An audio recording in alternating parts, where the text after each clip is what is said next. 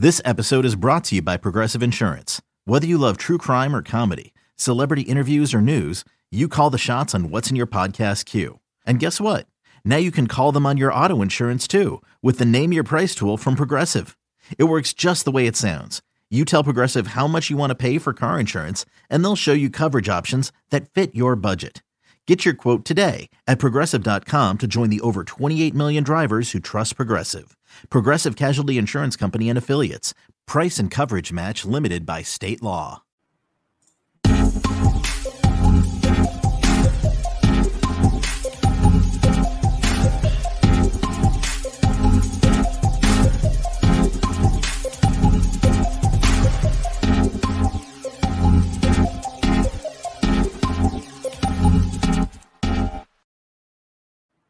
Welcome to Home and Away, our special podcast series here on the No Ceilings NBA podcast feed as well as YouTube channel, where we're essentially focusing on bringing in guests who are within the game of basketball, be that in media, be that players, and be that head coaches as well, to get a different perspective on the game and what we should be looking for and evaluating as scouts. This is your guest host here, Nathan Grubel, joined by someone who I'm honored to, to be in his presence today. Somebody who's been around the game of basketball at a high level for a long time, someone who knows this game inside and out.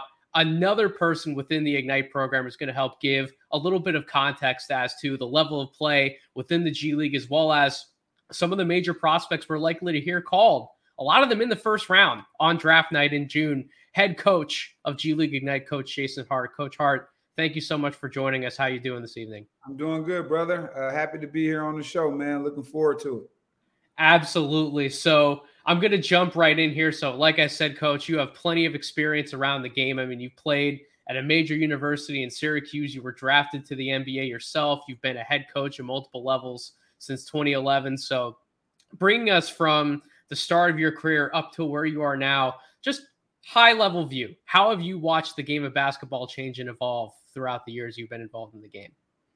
Well, the game is going to always evolve because mm-hmm. the nature of the athletes evolve. I think these guys are getting bigger, faster, stronger, and then as in time, um, the game is getting better. Um, you, are playing it from a more skill uh, point of view.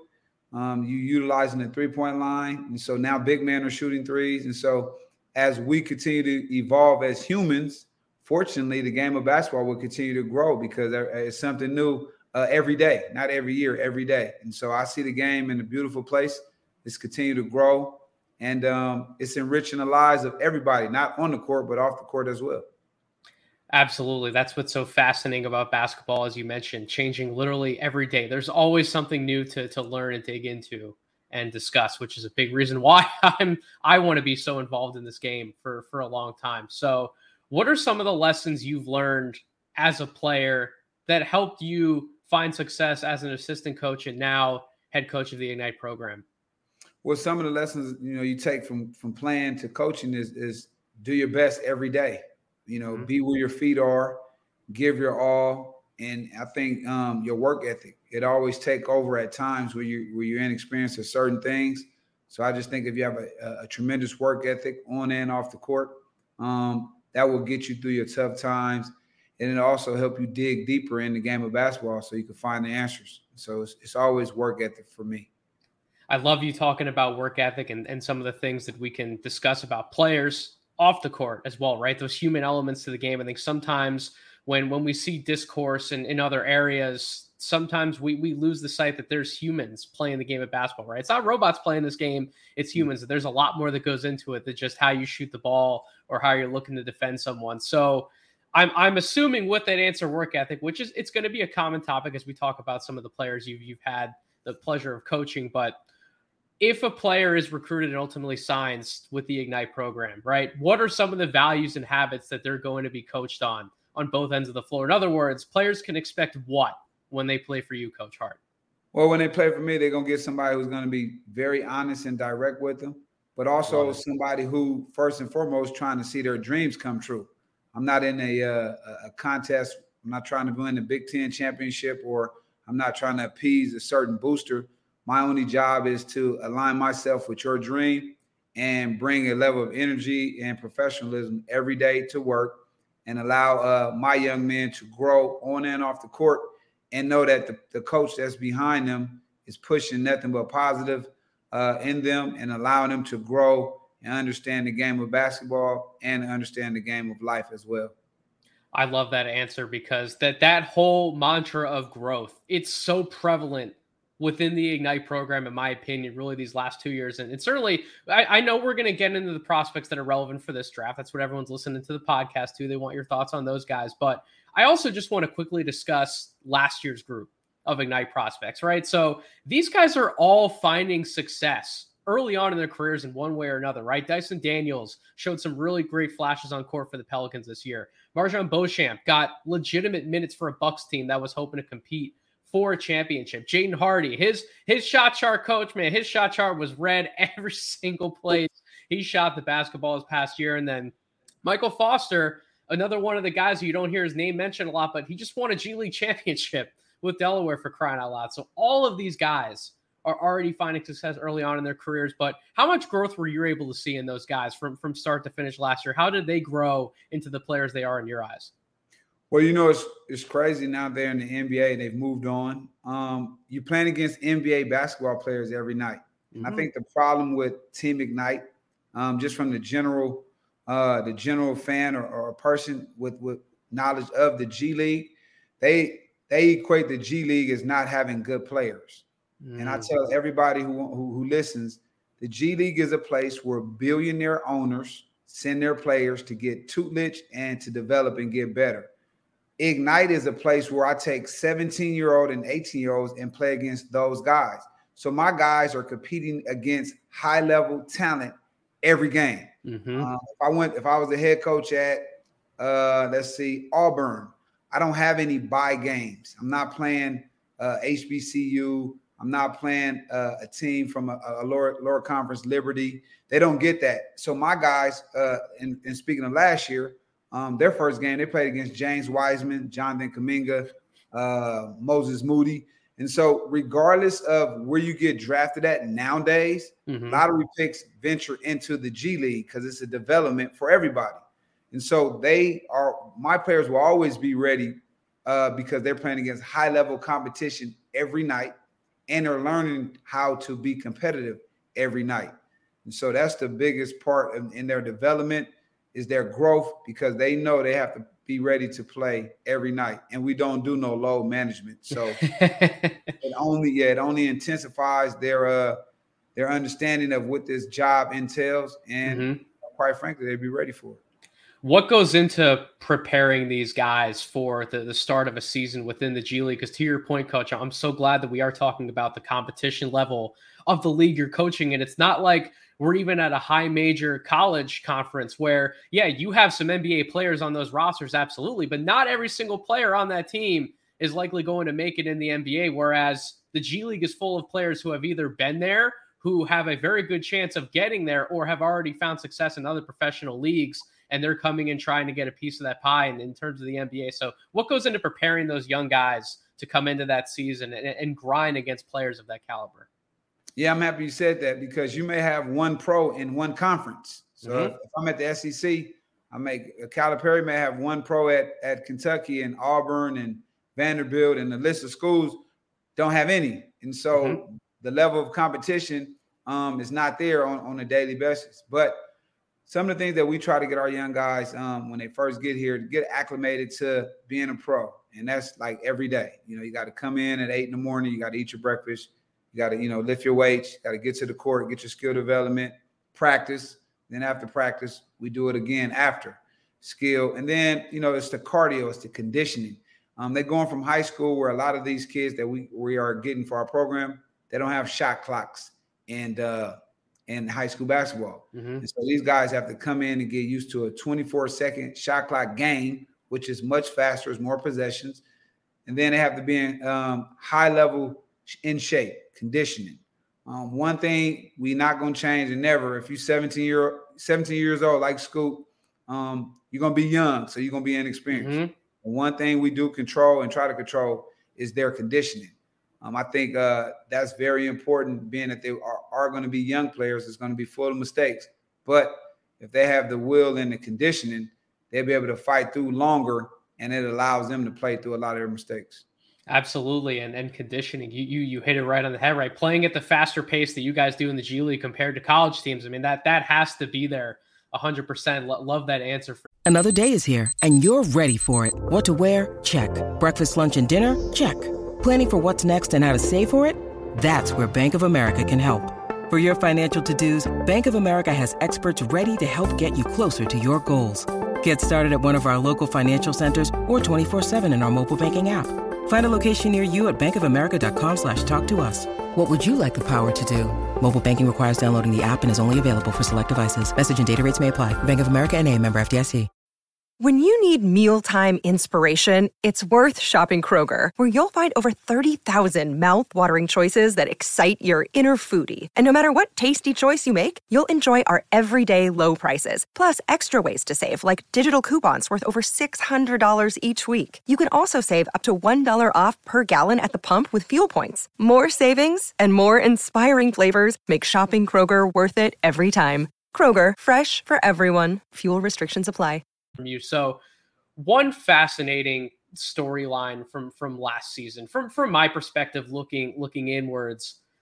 Pooh Jeter and I, we, we talked about this when I had him on the podcast. Shout out to, to Pooh. He was one of the best podcast guests I've ever had on, period. Jaden Hardy was a top five high school recruit before he came to play for Ignite, right? And and he had he had a lottery level draft stock preseason. He ended up going far later than I would have projected him to. I, all of us in No Ceilings, we had him as a lottery pick the, the entire cycle, and, and we didn't really see reason to back off of that. But he he didn't go certainly where we projected him, despite overcoming struggles in a professional league, like we're talking about. So I just I have to do my due diligence and ask, in, in your opinion or estimation, why do you feel like he he dropped and, and where maybe he didn't go where he probably should have gone in the draft?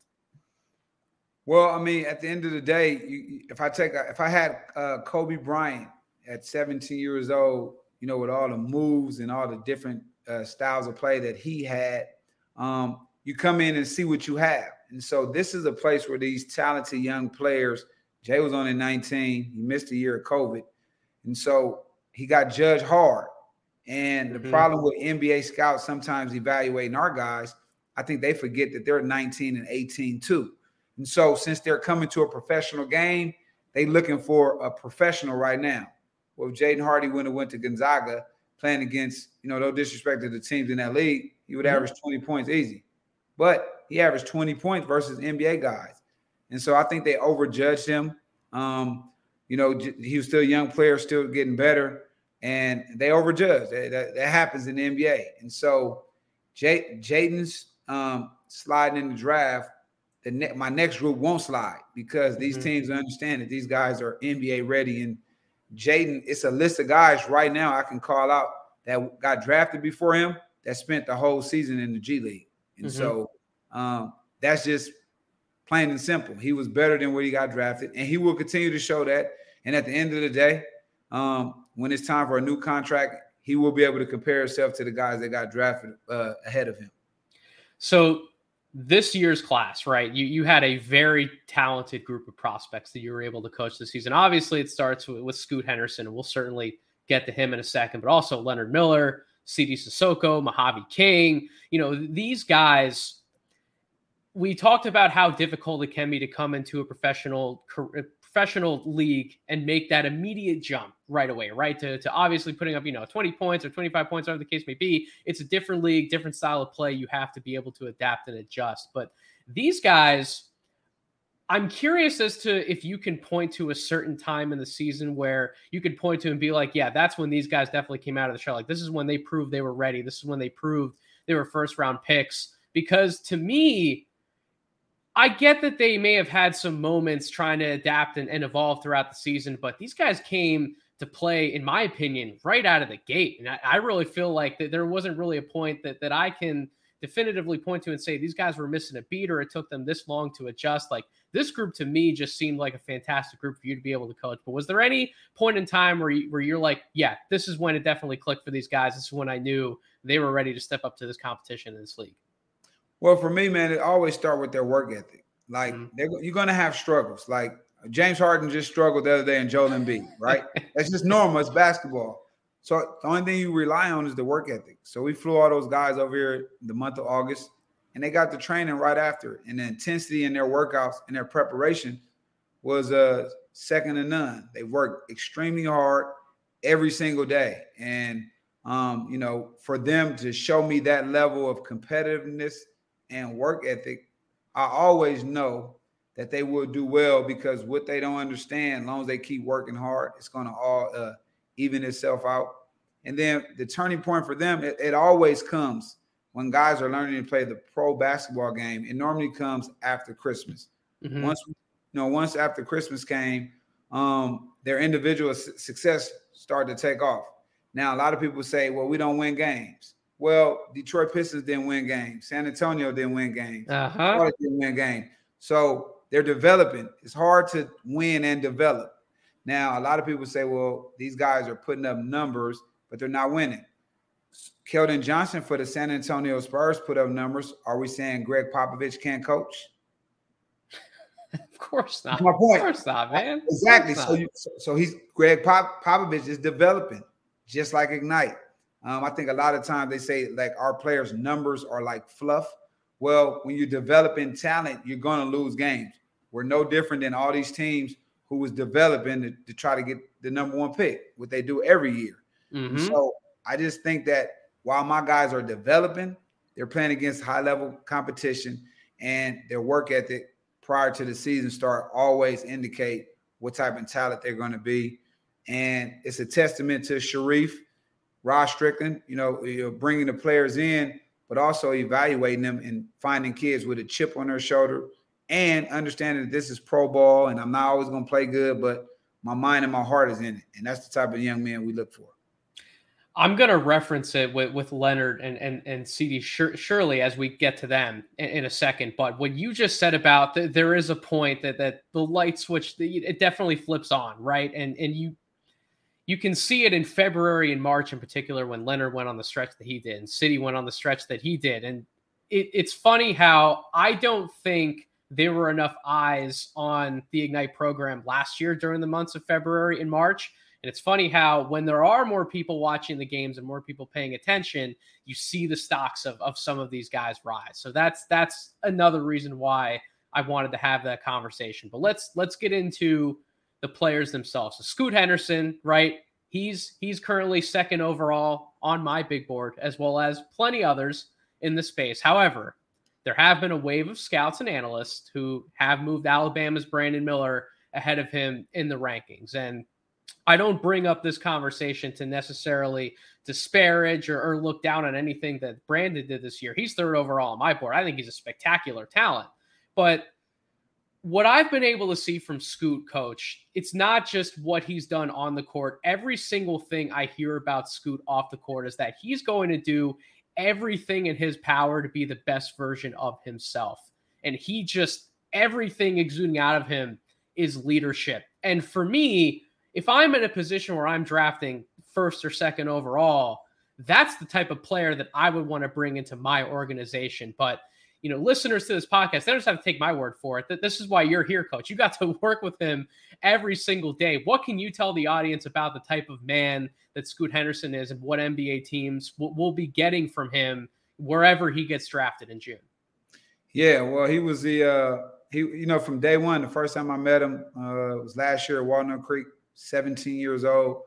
He has a disposition disposition as he as if he's like a 30 year old meaning like he was very mature for his age. He understands and, and, and knows what he wants in his life, and his work ethic is second to none. I mean, he's a total gym rat. Basketball is the most important thing to him, and if you when you factor that on the talent level that he have, you're going to get an, a crazy um, competitor and someone who has a talent that sky's the limit. And so, to your previous point about you know two on your board and three on your board, at the end of the day in the NBA, everybody gets drafted, right? Mm-hmm. So you can mm-hmm. be one, two, or three. But when you get there, you got to play. So the number really it, it, means something to families and friends and to sports, you know, sports center and different like that. But at the end of the day, Michael uh, uh, uh Michael Jordan won three. Yep. Paul, Paul Pierce won ten. Kawhi Leonard won fifteen. like we do get enamored with the number, but when you when you get there, that work ethic has to come out again to go right back up to the top. And so, like I told Scoot and all our, our prospects, we're not playing for the number that's next to your name. We're playing for you. We're, we're playing so you can stay in the NBA for 10 to 15 years. And so, um, all the draftees are uh, uh, well represented. They're all very talented. But I tell all the Ignite prospects, we're not trying to chase a number. We want to mm-hmm. go to the team with the right fit that's going to allow you to grow as a player so you can stay in the NBA for a long time. Um, and I wish nothing but success to all the athletes that's about to get drafted. When you study Scoot's game on the tape, right, and just looking at his, his skills package, the the way that his, pace, the way he plays in pick and roll, his mid range game, his ability to finish and explode to the basket, the way he can guard at the point of attack defensively. There's all these different skills that we could point to that impress the, the hell out of me. And he, I, I don't remember evaluating another guard like him. I haven't been in the game for forever, I've been trying my hand at, scouting for for the last 12, 13 years, but there hasn't been, in my opinion, a guard quite like Scoot to come into the draft. What what do you think his upside is in, in the NBA? Someone who's coached them now for for a full two years. Well, all the you know all the guys he's been compared to is uh is is is warranted. You know the Derrick Rose, um, the, the the Westbrook, but as he's continued to grow in his vision and feel and his rebounding he al- he almost remind me now as he as he's gotten older. Well, I don't say older; he's only 19. But in open court, he, he got got that J Kidd to me, Jason Kidd. He likes to rebound and push. I love that, and he pushes with speed, and he's unselfish. You got to think Scoot had a had the name, you know, obviously since he was 17. He could have came back to this year and just shot every shot, right? But he didn't do that. You know, he was understanding and growing as a basketball player, and he's learning the impact that he has when he um, creates and get his teammates involved. And then people must for, not forget Scoot Henderson is only 19. We've been talking about him from two years like he's 22 years old. So his upside is still crazy. And I just think people kind of forget because it, his name was hot last year. So you get a new mm-hmm. name, which is great. But at the end of the day, when you get drafted, it doesn't matter the number. Um, Jayson Tatum probably should have won number one. yeah. It, it, doesn't matter now, right? Nobody talking about where he got drafted. Now people talking about where he can be, all right, where he's gonna be. Just same with uh Nikola Jokic. He was second round. Mm-hmm. So that number, like again, we make a, a it's the draft and everybody want to talk about it. But at the end of the day, school work ethic um, will allow him to continue to get better and do great things once he arrives in the NBA.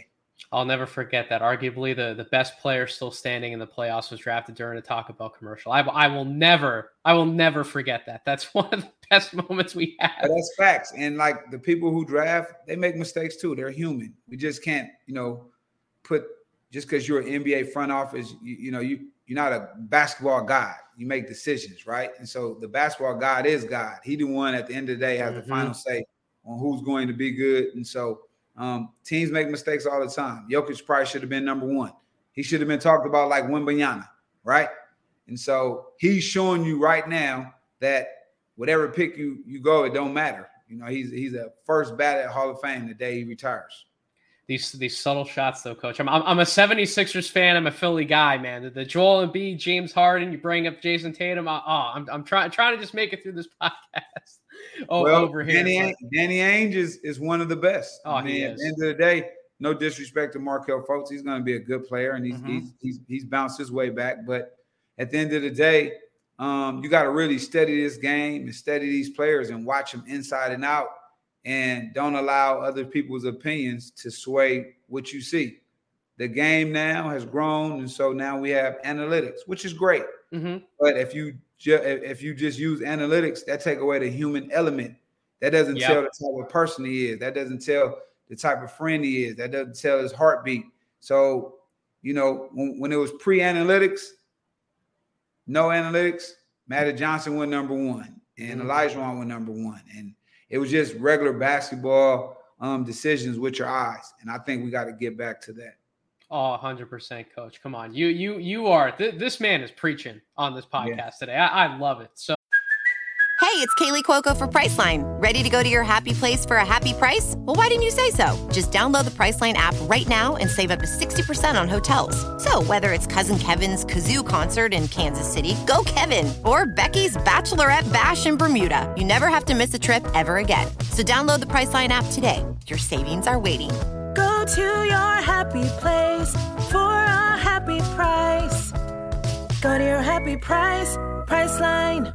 Oh let's talk about one of my favorite stories in this entire draft class would be Leonard Miller, right? Yeah. So Leonard Miller comes to your program after testing the NBA draft waters last year. And because he tested me in, in a position of scouting, I had to go back. I had to watch some of the tape in, in, in Ontario and I had to evaluate him as a potential draft pick. And I, I, I studied his tape very closely and I looked at him and I said, I don't think this guy's fully ready yet and he played in the combine. That was kind of the outcome that, that came to be, right? He wasn't ready yet. So, very experimental player, wanted to try a lot of things, had the ball in his hands a lot in, in, in, in Canada in high school. And he comes to your program and he embraces a completely different role right? He he embraces doing the little things and, and being a hustle player, playing with a very high motor, rebounding, crashing the glass, running the floor. And because of that, he fit in incredibly well, but he also was given an opportunity to produce in ways that certainly impacted you guys and helped you guys win the games that you did. But also, it, it really improved his draft stock because it showed, well, this is what he can do at a baseline. And all of that other stuff that we did see flashes of with Ignite, it's still there. He's still so young. He can still get better. So that story of embracing the role that you need to right? And and then still having that ceiling to be able to develop into something. It's just a great story. What what what have what have been some of your favorite moments in, in coaching Leonard, and what have you seen in his development, and how can you speak to his character? Well, as you alluded to, in high school, Leonard Miller played point guard. Mm-hmm. Now you come to a program that Ignite that's getting getting you ready for the NBA. That probably won't be your position. And so for me, it wasn't just to sit there and tell them which you're not. I would never do that to any of my players. What I had to do was build a relationship with him so he can trust me. You got to think these guys, um, they have their own inner circle. I don't, I don't know them prior to them coming, mm-hmm. and so it just goes to show you that he trusted the process and relied on the information that we was giving him for his development. At the end of the day, our program is about developing. And I, you know, Leonard, um, you can't play the point guard here. You still can dribble the ball. We want mm-hmm. you to mm-hmm. do that, but we got to focus on ways to make you look good so you could become attractive to 30 NBA teams who looking to draft you. And that's all we try to do is put these guys in position to what the NBA deems a draftable player. He bought in. Um, he was a great young man, high character, high class individual, and he trusted the process. And so he wanted to score. So these are the ways you you you can score. And he he bought into it, and he figured out that. And um, Last year, Dyson Daniel was my player that took the biggest jump.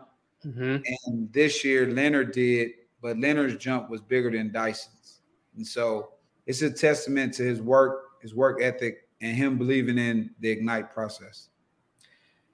Leonard strikes me as the the type of player you want to have on your roster at the next level because at the end of the day, teams just need someone who's going to muck things up, right? Someone who's going to crash the glass at a very high level, someone who's going to be able to, to block shots and play passing lanes and, and guard multiple positions at a high level. Yet I still haven't seen on quite a number of boards, and I know you're you're not about the number 100%, but I still haven't seen him jump up to where I feel, you know, at some point you just have to take a guy who you trust to come in and, and do the hard work, right? Like, how do you feel like Leonard's value should be seen around the league in the different situations he can come in and impact? Like, how, how do you see him fitting into the NBA once he gets drafted?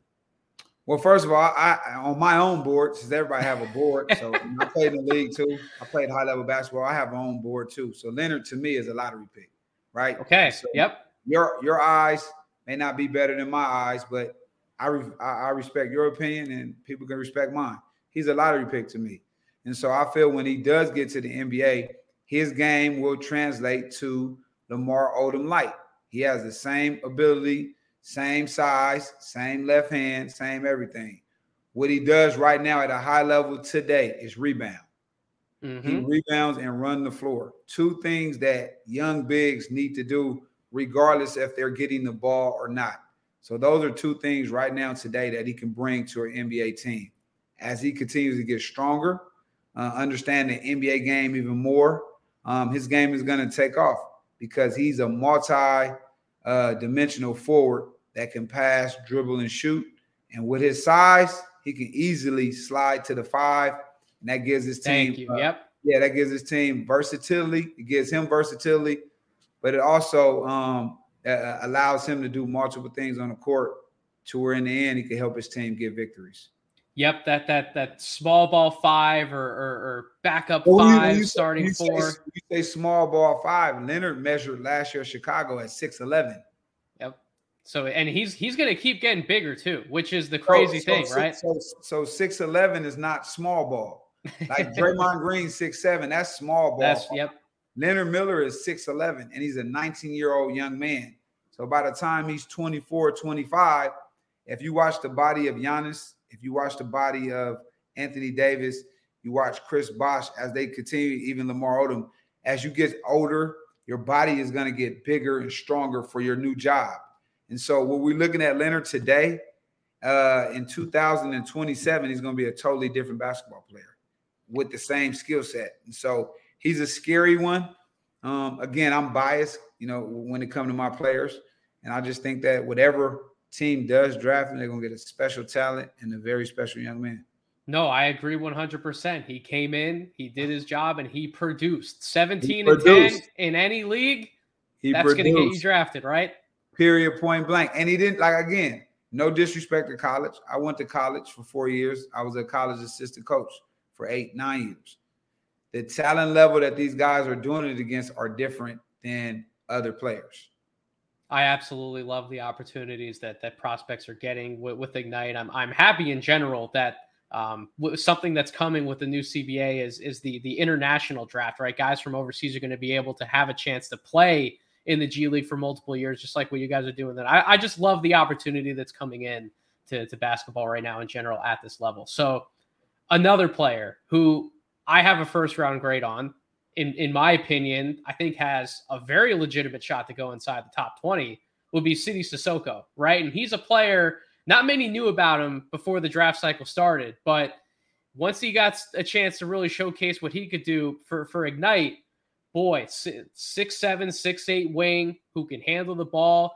One of the best live dribble passers in this class, period. Right, his vision off the dribble is, is crazy. His defensive ability, his versatility. There's so many different things he can do on the court.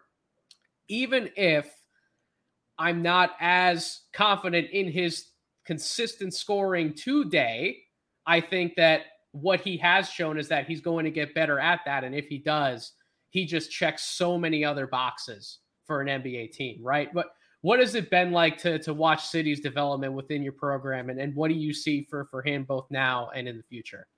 Well, he was on point with your eval. He's a big wing uh, that that scores in transition. He's an open court scorer right now. Um, his three point shot is streaky, which is normal for any 18 year old. That's normal. That's nothing. There's no alarm so, on that. I, I, brought up this to, to Pooh and I had him on, and, and actually in a conversation off the podcast as well. We were talking about some of the research I've done over the last about five, six drafts, and the average three point percentage of players coming in is usually about that 30 to 31 percent mark. So it's not 34 to 35 like everyone would ideally want it to be. These guys aren't coming in to the NBA always shooting the lights out. So it is something everyone gets better at. I mean, it's it's the last skill that you develop. Now, some people do come in with it, but that's nothing but reps and, and, and time, you know, in the gym. But Sidy, you know, obviously he's a, a high level passer um, with tremendous confidence in his passing ability. Um, he has a mean streak.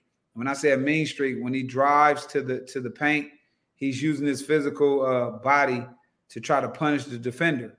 And so, one of the most impressive things um, about Sidy is he's very athletic, which people don't. Well, now they starting to you know realize it, but he was second in the G League in dunks. And people say, well, mm-hmm. what does that mean? Well, when you're 18 years old and you're getting dunks versus 25, 26 year old, that's a huge thing right? And so that's what he's going to bring to an NBA team. He has a world of, of, of talent, but he's very creative. And as his game continue to define and he continue to get more comfortable with America, the language, um, a, a team gonna get another steal. European big wing that like to pass. Um, that means every team need one of those because he's a ball mover. He's not a ball stopper.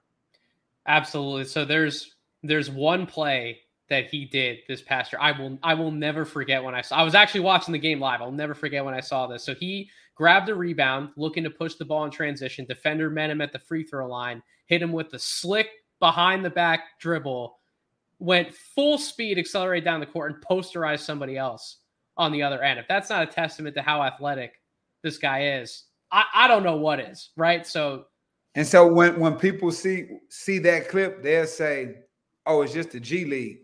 Like, and you won't give respect to who's in the G League. Uh, it could have been on Jordan Poole, would that would have made it right? it could have been on James Wiseman, would that would have made it okay? It could have been on Gabe Vincent, who's playing for the Miami Heat, would that have been okay?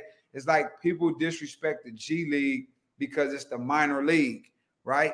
Only reason why we created this league is because it's not enough NBA roster spots. Mm-hmm. At the end of the day, it's not enough NBA roster spots, so they created a place where young players can develop.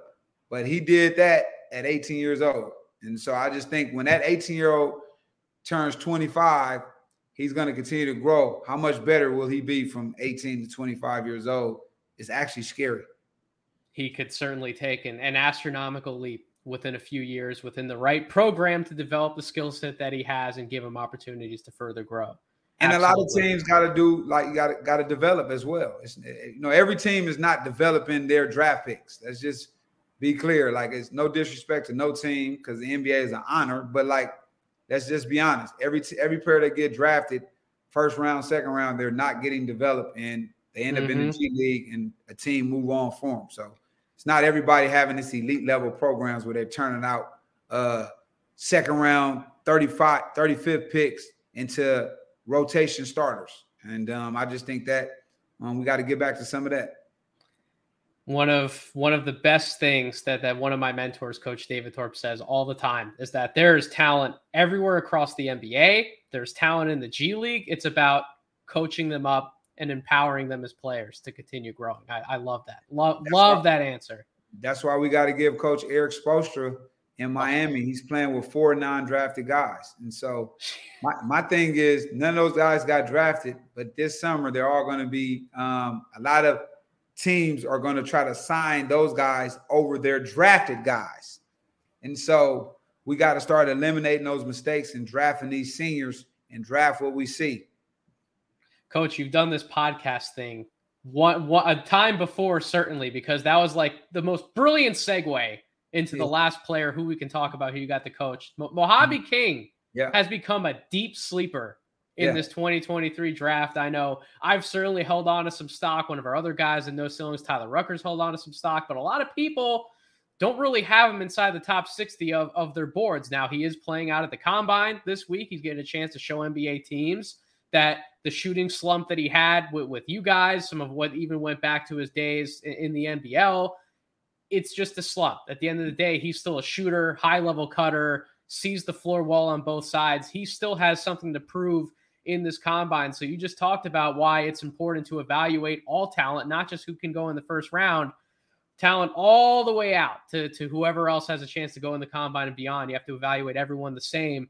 Why should people stop sleeping on Mojave King and what can he bring to an NBA franchise? Well, I don't think people are sleeping on him. I think the NBA world knows who Mojave King is. He's got like all young players. He has to continue to um, refine his jump shot and become a more consistent shooter. Mm-hmm. But in the meantime, find way, other ways to be effective and make yourself a draftable player.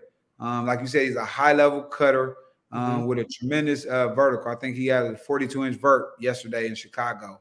And he got to be, you know, continue to get stronger, bigger, and, and become a dog on defense. These things will carry you through games when your shot is not going. And so, um, if he continue to work on his uh, weaknesses and understand who he is and what he needs to do day in and day out, I think he'll be fine. Because at the end of the day, he's a three-year pro.